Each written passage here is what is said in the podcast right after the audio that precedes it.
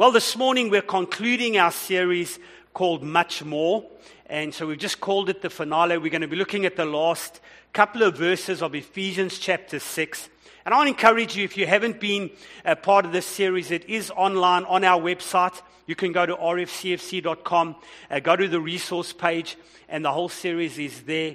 And I would encourage you to go and listen, particularly to the last 6 or 7 where we spoke about the armor of God. I think it's so important in this time we're living in to understand spiritual warfare and to know how God has equipped us to overcome in that area. Well, as you study Ephesians chapter 6, the section on the armor of God, you'll notice something, that each verse that Paul is speaking to the church, he highlights a specific area or specific action that we can take that empowers us to have results in our lives and to live in victory. So I'd encourage you to focus on that. And so we'll see here as well today in verse 16. If you'll turn with me to Ephesians chapter 6. And verse 16, we get into that part of the armor where it says here in verse 16, above all, say above all, taking the shield of faith with which you will be able to quench all the fiery darts of the wicked one. So we've come to understand, if we as a believer are going to fight and win in life, we need to have God's armor on. So look at the person next to you and say, put it on. As a matter of fact, you mustn't just put it on, you need to keep it on. Amen? And so, one brother was saying, I get up every morning and put the armor on. I said to him, well, when did you take it off? Because it's probably a good idea to go to sleep with it. Amen? And so, notice what he says here. He starts this verse and he says, above all. Above all. So immediately, he's telling us that this is of high priority. This is an important portion of Scripture. When it comes to the armor, above all, you need to take the shield of faith. Why do you think he said that? Well, I think it's quite obvious, because later on in the verse, he says it's with the shield of faith that you can quench all the fiery darts of the wicked one. Say all. He doesn't want you to just quench 95% of them. Because it's the 5% that get through that have the dramatic impact on our lives. And so he's saying, above all, take that shield of faith, because you'll be able to quench all the fiery darts of the wicked one. So let's break this verse up a little bit. Let's take out a few of the key aspects in this verse, and let's just have a look at their meaning and make sure that we're on the same page in understanding what Paul wanted to communicate. Because remember, he's painting us a symbolic picture of a man in armor, and he's saying this is how you fight your battles. This is how you win when it comes to spiritual warfare, because it's real. You need to understand these things. And so the first thing he says, you've got to lift up the shield of faith. So let's have a look at this word faith, and what is faith this morning in the context of the Word of God. Well, the word faith here, and in all the New Testament versions of this, it is the Greek word pistis. And this is what it means. It means to be fully persuaded. It means to have a moral conviction of the religious truth or belief that God's word is true. So faith goes beyond just receiving things from God. It includes that. And it's important to understand, it's by faith we receive. But I want you to know, faith is much bigger and much deeper than you and I just getting things from God. Faith is the persuasion and the conviction in our hearts that God's word is true and that God is true. It goes on and it says, especially having a reliance upon Jesus for salvation that leads to the place of consistent confession. Please remember that. Faith speaks. So when you have a conviction and a persuasion that God is real, that His word is real, especially that Jesus saved you, it's going to lead to a place where your mouth lines up with your heart, where you're speaking what you believe. And so when you lift up the shield of faith, you've got to understand what he's saying is what you're thinking, what you're believing, and what you're saying are all in alignment. That's when we start to experience true victory. Now we see this because if you study the root word of the Greek word pistis, it is the word pitho, and this is what it means. It means to become convinced by argument about something as to whether it is true or false. So as you and I study the Word, as we grow in our relationship with Christ, as we become followers of Christ, we're able to better distinguish what is true and what is false, what is right and what is wrong. And that comes out of our faith, out of our conviction that the Bible is the standard that we live our lives by, that the Bible is the thing that God wants us to use to renew our minds and to have a value system. It literally means an inward certainty that comes into agreement, has confidence in, and therefore is willing to obey, to trust, and to yield to the Word of God.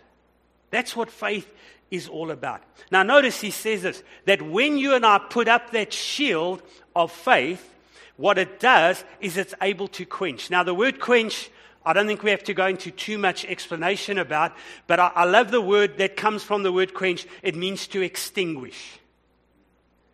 It means to put out something. So if there's a fire and you quench it, what have you done? You've extinguished it. I couldn't help remembering in the early days of our church when we were still in our old building, and I wanted to do an illustration about what it means to quench the Holy Spirit. So I built a little fire on the stage in my little do-it-yourself braai. And I had my fire lighters and I had my blitz and I lit this fire, and unfortunately it started to blow a little bit bigger than I'd hoped. And so I took the fire extinguisher which we had previously prepared, and I was going to now show them how to extinguish this fire. And the whole thing was going well until I pushed that extinguisher, because what I didn't figure is how powerful that loaded extinguisher is. It was so powerful that it didn't just extinguish the whole fire, it blew the whole bra over, and it sprayed the blitz and the firelighters and all the white dust all over the congregation that was sitting on this side, to the point that we had to close the service because that stuff has got quite a toxic expression to it. So as the people got up to leave the auditorium, all you saw was their bum imprint because all the white dust had settled around it. It was that day that I was told by my elders, no more illustrations. We will have to vet them. But how many of you know, you'll never forget again what it means to quench the Holy Spirit. So in a way, the illustration was pretty effective. If you come next Sunday, maybe we'll show you. We'll do a rerun and see if we can get it right. Who's up for that? All right, but think about the imagery now. That shield of faith, what does it do? It puts out the fiery darts of the enemy. And we need to remember how important that is. All right, then it goes on. Let's look at the word fiery darts. The word fiery darts comes from the Greek word belos, and it means a missile, a spear, or an arrow. But more importantly, it means to strike intensely. So listen, the enemy is completely hell-bent, excuse the pun. He's completely intent on getting you to receive one of his fiery darts, and he wants it to penetrate your mind and your heart. And you need to realize that this morning. As a matter of fact, if you go on and you read about this word, it means to kindle or to ignite or to be inflamed, listen, with anger, grief, or lust. And literally it's got the expression like lightning. So the enemy has an intent to destroy the believer's life by sowing these fiery darts. What are the fiery darts? Well, the fiery darts are thoughts, concepts, and ideas that are contrary to the truth of God's word and character that he uses to inflame, provoke, and influence us. And how many of you know all of us can identify that when we've gone through something in our lives? When we've experienced something, how many of you know you've had to deal with the fiery darts? whether it's anger, whether it's an image that you can't get away of something that happened, if it's a feeling of fear, or it's a feeling of condemnation because of something you did. How many know it's like that fiery dot sticks into your mind and you struggle to get rid of it? What happened? Your shield of faith wasn't up properly in that area. That dart has hit your mind and now it's inflamed. It's influenced. And that's the method that the enemy uses to try and break down our faith. All right? So what we need to understand is that when the devil throws a dart at you, you have a choice to quench it or to accept it. And the truth this morning for all of us is if you accept it, the devil now has an inroad into your life. And you see, sometimes the devil's plan isn't to get you to sin. He just wants you to think about it. Because he's got a long game in mind. Can you say amen? That's why sometimes for years things go and then suddenly there's a revelation out in the public arena. Listen carefully. That didn't just happen this weekend. That's been plotting in someone's mind for months and months or even years and years. And because it hasn't been addressed, that lie starts to gain weight and credence in our lives and we start to give expression to it. So look at the person next to you and say, how's your shield this morning? All right, so I know we're breaking it down a bit, but it's going to help us. Let's read the verse again. Above all, this is of high priority for any believer. Take your shield of faith, which is your conviction, your belief that God's word is true, which you convert into expression by speaking it. Right? You will be able to quench and extinguish every fiery missile or arrow that the devil intently throws at you. And who is he? He is, where do these fiery darts come from? They come from the wicked one. Let's look at the word wicked quickly.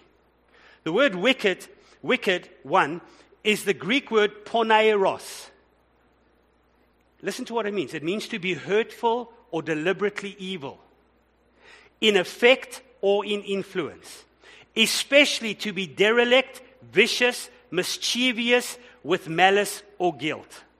So how many of you know it distinguishes for us the character of the enemy and what he likes to do?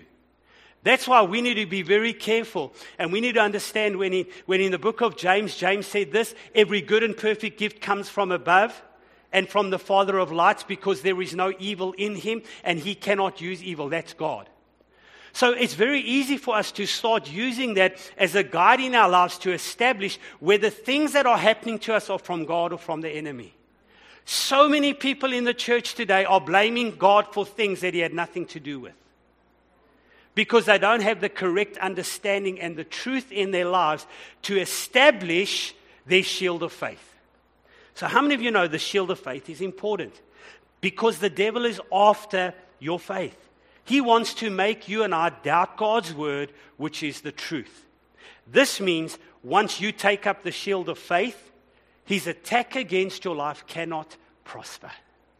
Hallelujah. Isn't that good news this morning? You see, whenever you and I lift up that shield of faith, if we have that shield of faith up, then what happens is whatever the enemy tries to use against us, like it says in Isaiah, no weapon formed against you shall prosper. Why? Because your righteousness is from God. It might be formed, but it cannot prosper. Say it cannot prosper. It can be formed, but it cannot prosper. Why? Because you are the righteousness of God and you have up your shield of faith. Come on, say this with me. Say, my shield of faith is up. Now, have a look at Romans 10:17, and let's start to see how does this shield of faith in our lives be put up. Well, in verse 17, in the Amplified Classic, it says, so faith comes by hearing what is told, and what is heard comes by the preaching, the message that came from the lips of Christ, the Messiah himself. In other words, every time we preach the gospel of Jesus Christ, faith comes. So right now, preaching the word of God, what is happening? Faith is coming. Faith is coming towards you. Faith is rising up inside of you. Faith has been put out there, and what happens? The Holy Spirit is able to take that word and cause it to come alive in our hearts, cause it to renew our minds. The more you and I see what Jesus has done for us in His word, the more we see what He has qualified us for, the more faith will spring up in our hearts, listen, and the more our shield will be put up. So the more I understand Jesus, the more of Jesus I grasp and relate. As a matter of fact, if you really think about it carefully, simply the armor is this. The armor is Jesus Christ. Putting on Jesus every day. Letting Jesus be the center of everything in your life and in your world. And you know what? When your shield is built up, when your faith is strong, when your faith is edified, you know what starts to happen? Change starts to happen in your life. Little adjustments start to take place in your life. Breakthroughs will start to happen. Even miracles will break forth in your life when you keep your shield of faith up. Hallelujah. Who's expectant this morning that God's going to do amazing things in our lives? Why? Because we have our shield of faith up. Faith is now, and faith declares God is good and He's working everything out in my life for His good. Why? Because I love Him. Hallelujah. And so remember this. After Jesus was resurrected from the dead, do you remember the story? He met two of His disciples on the road to Emmaus. Do you remember that story? You can find it in Luke 24, 13 to 35. They'll put the reference up for you to write down, and then you can go study it at home because we don't have time to look at all of it. But I want to show you practically how faith works in our lives and how we can cause it to grow and to be established in our life. So here's the amazing thing. Think about that story with Jesus on the road to Emmaus with two of His followers, two of His disciples. And think about this. Have you ever wondered why He didn't just reveal Himself to them?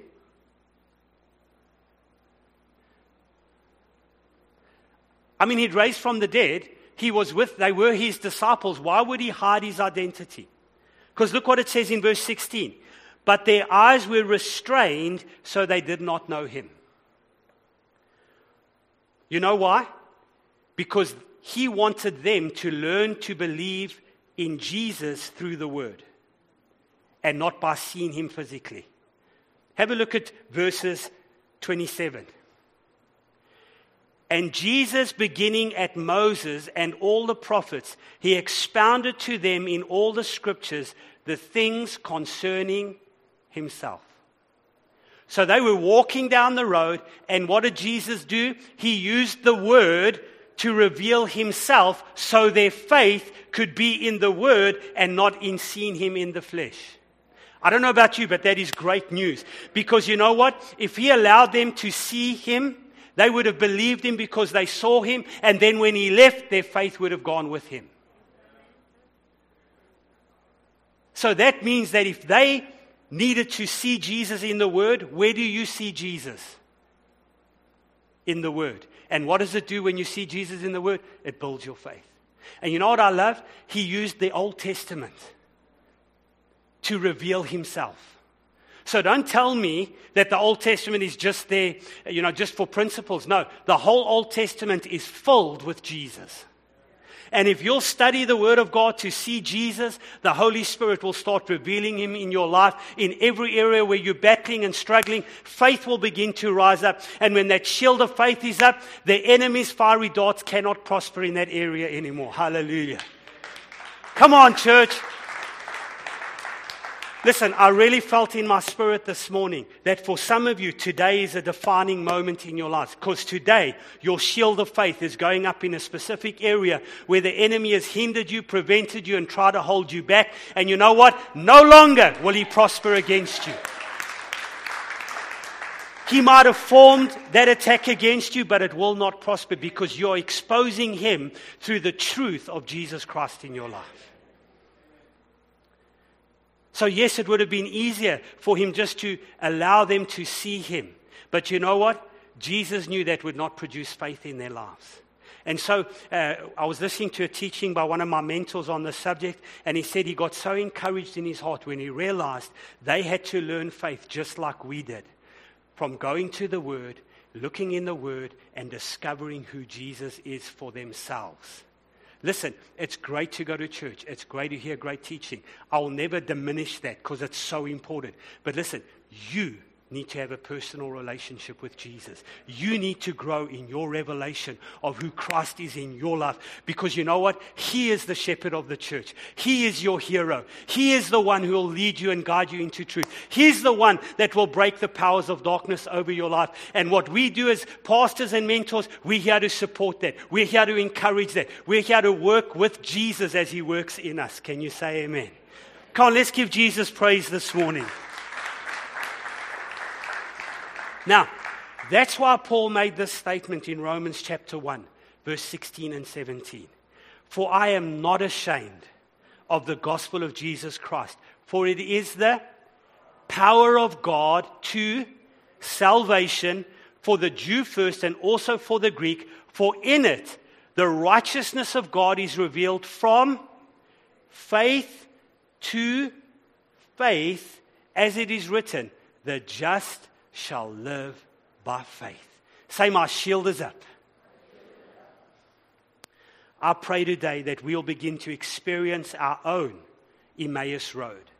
That as we open the scriptures, that the word will enter our hearts, that faith will arise, and we'll begin to experience Christ's loving grace and tender mercies that will begin to flow in our lives, because today it is truly all about Jesus. Can you say amen? Say Jesus this morning. All right, now, let's remember the shield of faith, and now we drop into verse 17. And take the helmet of salvation and the sword of the Spirit, which is the word of God. I really believe this, that Paul really wrote this in a specific way, because the pieces of the armor build on each other. And as they build on each other and we have a revelation of them, it helps us to step into who we need to be as the children of God, who we need to walk in. So you'll see as you study it, it's the truth, then it's the righteousness. And so he's building us up in the Spirit so that we can be who we've been called to be. And so he starts to bring it to its climax here in verse 17, and he says, and take the helmet of salvation and the sword of the Spirit, which is the word of God. So let's picture this now. Let's picture putting a helmet on. But notice he's specific again about what helmet you need to put on. What helmet is it? It's the helmet of salvation. So again, we focus on putting the helmet on. I don't believe that's what his focus was. He was trying to paint a picture that it covers your head. But the helmet you put on is salvation. So your focus shouldn't be on the helmet as much as it is on salvation, because it's the helmet of salvation. What was he saying? What is your mind here contained? It's where your thoughts are. It's where your attitudes and your motives and your emotions are driven by. So what was he saying? Think often and always about salvation. Think about Jesus. Think about who he is and what he is. Think about what he's done in your life. Let your thinking be consumed by the salvation of God in your life. I believe in Psalm 103, and we did a great series about this many years ago. But in verses 1, the psalmist says, bless the Lord, O my soul. Bless the Lord, O my soul, and forget not all of his benefits. And then he lists them. He forgives all your iniquities. He heals all my diseases. He redeems my life from destruction. He surrounds me with his love and kindness.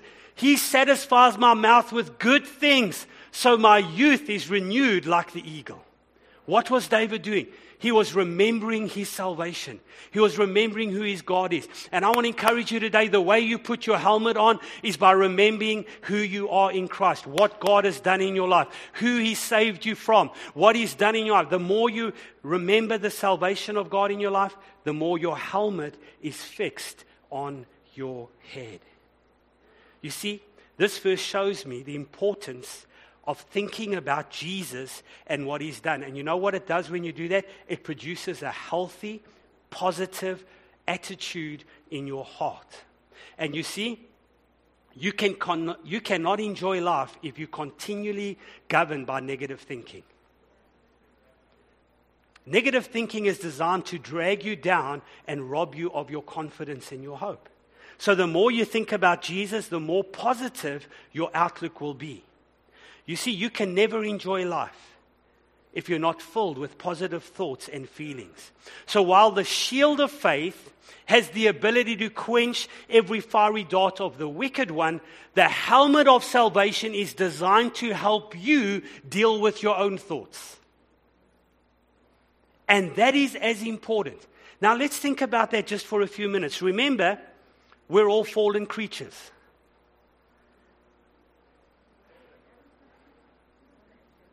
I know you're born again and you're righteous, but you are a fallen human.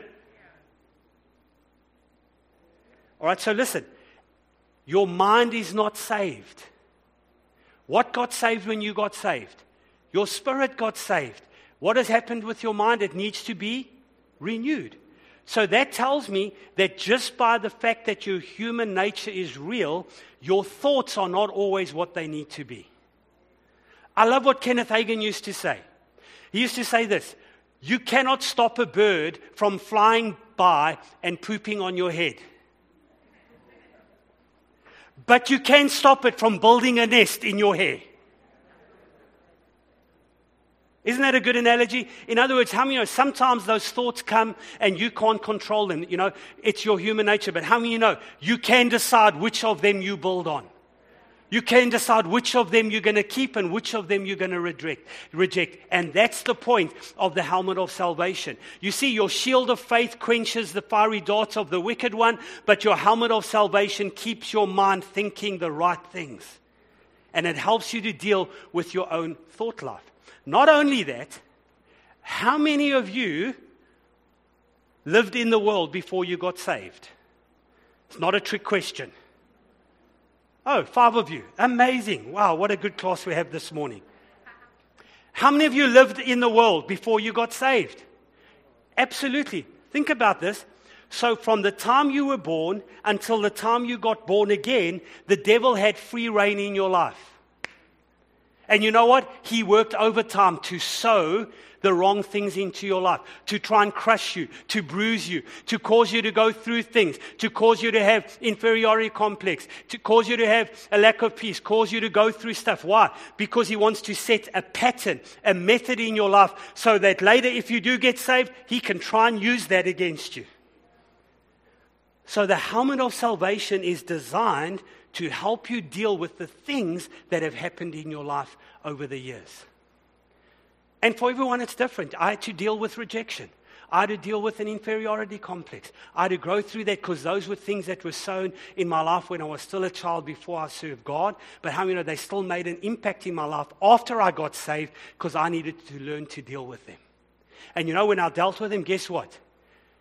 That weapon could not prosper against my life anymore. Because my mind was renewed, my mind is now strong in that area, my helmet is strong, and now I can walk in who I need to be. Look at the person next to you. Say, you are amazing. So all of us have experienced things. Now, here's the reality. Please write this down. Thoughts lead to emotions, and emotions lead us to choices, and choices lead us to actions. And so sometimes, I don't know if you've ever wondered, I'm like, God, why did you give us emotions? They really just mess us up sometimes. But you see, emotions that are brought under subjection to Jesus are good. Because your emotions, listen, your emotions are an indication of what you're thinking. They tell you something's right or something's wrong. So if your emotions are taking you down a negative path, they're telling you there's something wrong with your thinking there, you need to address it.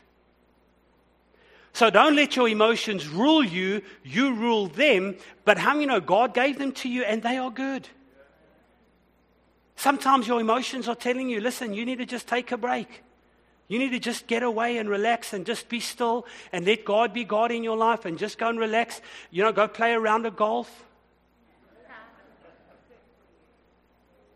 Had to throw that in there. Regularly, maybe for some of us every 2-3 days we need to get out there. Okay, I'm only joking. All right, so what is God saying to us? That when we put on that helmet of salvation, it doesn't just protect your thoughts. It starts to help you to manage your emotions, to recognize your attitudes and your motives. Why? So that it can line up with what's going on in your spirit, with who God created us to be. And how many know that's a journey? It doesn't happen overnight. It takes years. But if you're on that journey, God will give you the strength to keep on going. How many remember 2 Timothy 1 verse 7? I'm sure you know it when I quote it. For God has not given you a spirit of fear, but of power, of love, and of a sound mind. Now have a look in the Amplified what it says. For God did not give us a spirit of timidity, of cowardice, or fear, but He has given us a spirit of power, love, and sound judgment. Personal discipline. Look what it says in brackets. Abilities to result in a calm, well-balanced mind and self-control. God has given me a sound mind. That is the ability to make good decisions, to think sound thoughts, and to have a balanced viewpoint in my life. That's what God's blessed us with, and that's why He wants us to put on that helmet of salvation. Think about this. Jesus wore the crown of thorns on His head so that we did not have to be oppressed with fear, guilt, depression, anxiety, and stress. Because He wore the crown, we can wear His helmet. Amen. And we can have thoughts of encouragement, of strength, and of upliftment because God is on our side. That's why Jesus said in John 8:32, you shall know the truth, and the truth shall set you free. Hallelujah. Say, I'm free this morning. Based on God's word, right believing is the key that unlocks the treasures of God's life, provision, and fullness in our lives. So the hindrance between you and your victory is your wrong thinking and your wrong beliefs. Address them, and your life will start to switch towards the right things and the right outcomes in your life. Amen. Are you glad you came to church this morning? You see, when you become aware of your emotions, when you become aware of what you're feeling and you're thinking, you'll know whether you're on a slippery slope going down the wrong way. And you can address that, and you can ask God to help you. So here's your tip for this week. Ask yourself often, what am I thinking? What am I thinking? And when you're thinking stinking, you need a checkup from the neck up. Amen? You need to get into the Word, renew your mind, and let it be filled with the life of God. You see, the truth is our emotions follow our thoughts. If our thoughts are negative, our emotions will start to be negative. However, if our thoughts are positive, if our thoughts are on Christ, it's going to produce positive emotions that we can thrive on. So remind yourself today, you are God's champion. You are the righteousness of God. You are all that God said you can be. And you know what you're doing? You're keeping your helmet on. Say, my helmet's on this morning. All right, finally, we'll close with this morning. He goes on, he says, take up the helmet of salvation and the sword of the Spirit, which is the Word of God. Now we come to our offensive weapons. You see, God's Word is precise and it's extremely powerful. And it will cut the devil to pieces. I love this thought. I believe if Paul wrote that verse today, this is what he would have said. And the sword of the Spirit, and take the sword of the Spirit, which is the Word of God, which is not sharper than any two-edged sword. It's sharper than a laser beam. Because how many know they hadn't invented laser beams? Have you seen what a laser can do? I love watching the car shows, where they pimp up the cars, like Count's Customs and Kindic Customs. Have you seen what they do with those lasers? It can cut through steel like this in a matter of seconds. That's what God's word's like. Amen? It'll cut the enemy into pieces and it'll expose his lies, but it'll reveal God's plan for your life. Look at Proverbs 30 verse 5. It says, every word of God is tested and refined like silver. He is a shield to those who trust and take refuge in Him. Remember Jesus Himself. Listen. Jesus Himself, when He was walking this earth and was led into the wilderness to be tempted, how did He overcome the devil? He said, it is written. Now think about it. If Jesus, the Son of God, had to use the word against the enemy and say it is written, how much more do you think you and I should do it? So please hear me today, church. The Word of God is not meant just to be hidden in your heart, to renew your mind. It needs to find its way to your mouth. It needs to come out of your mouth, because that's when the two-edged sword goes from latent power to active power, and it starts to cut up the enemy. As a matter of fact, if you use the Word of God, the devil will get the point.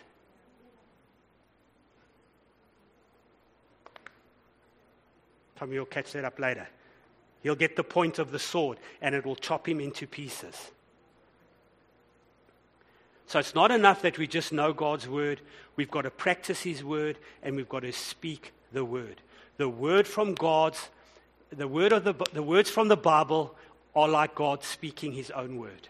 It carries power, and it can deal with the enemy. It's pregnant. Actually, it's pregnant with his word, and when you speak it, it starts to give birth.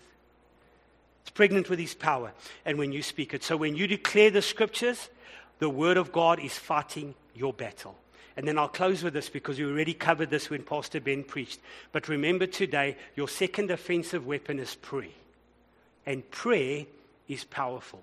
But I want to focus on just one aspect of this. Have a look at verse 18. And I want to just read it in the Amplified as we close this morning. Pray at all times, on every occasion, in every season, in the Spirit, with all manner of prayer and entreaty.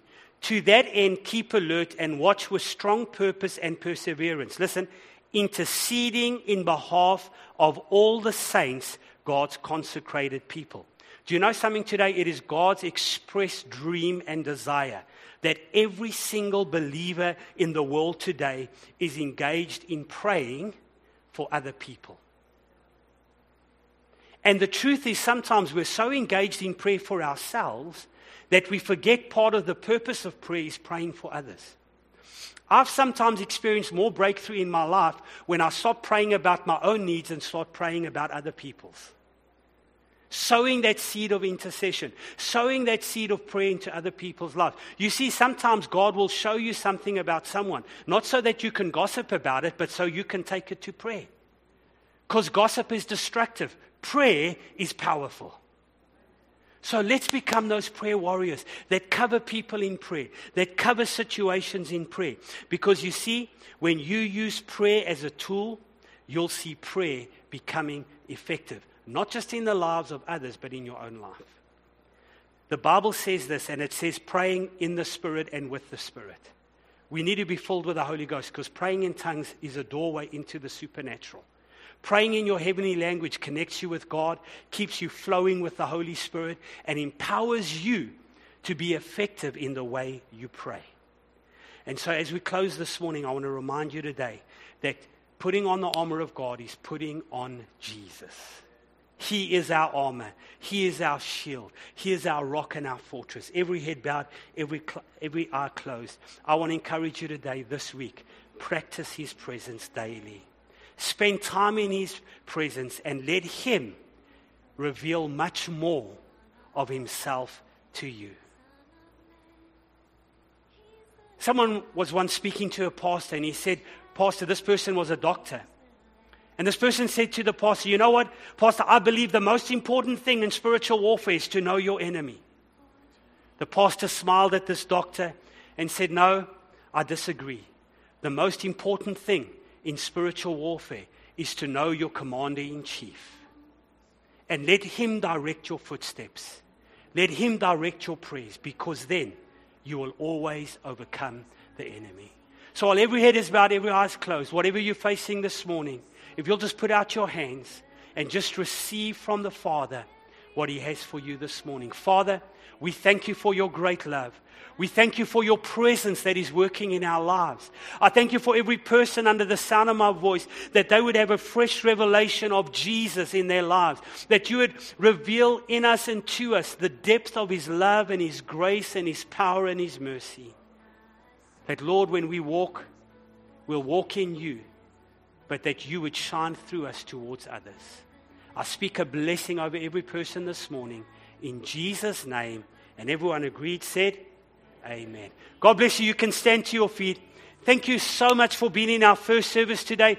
As you go, remember our stewards will be at the door to receive your tithes and offerings. If you want to sow into our Car Guard Fund, you're so welcome to do that. Remember, we love you. We're praying for you. Join a small group on Wednesday night. Join us online for our Bible study and communion on Thursday evening at 6:30. You can see all the details on our social media. God bless you and have a fantastic Sunday. We love and appreciate you.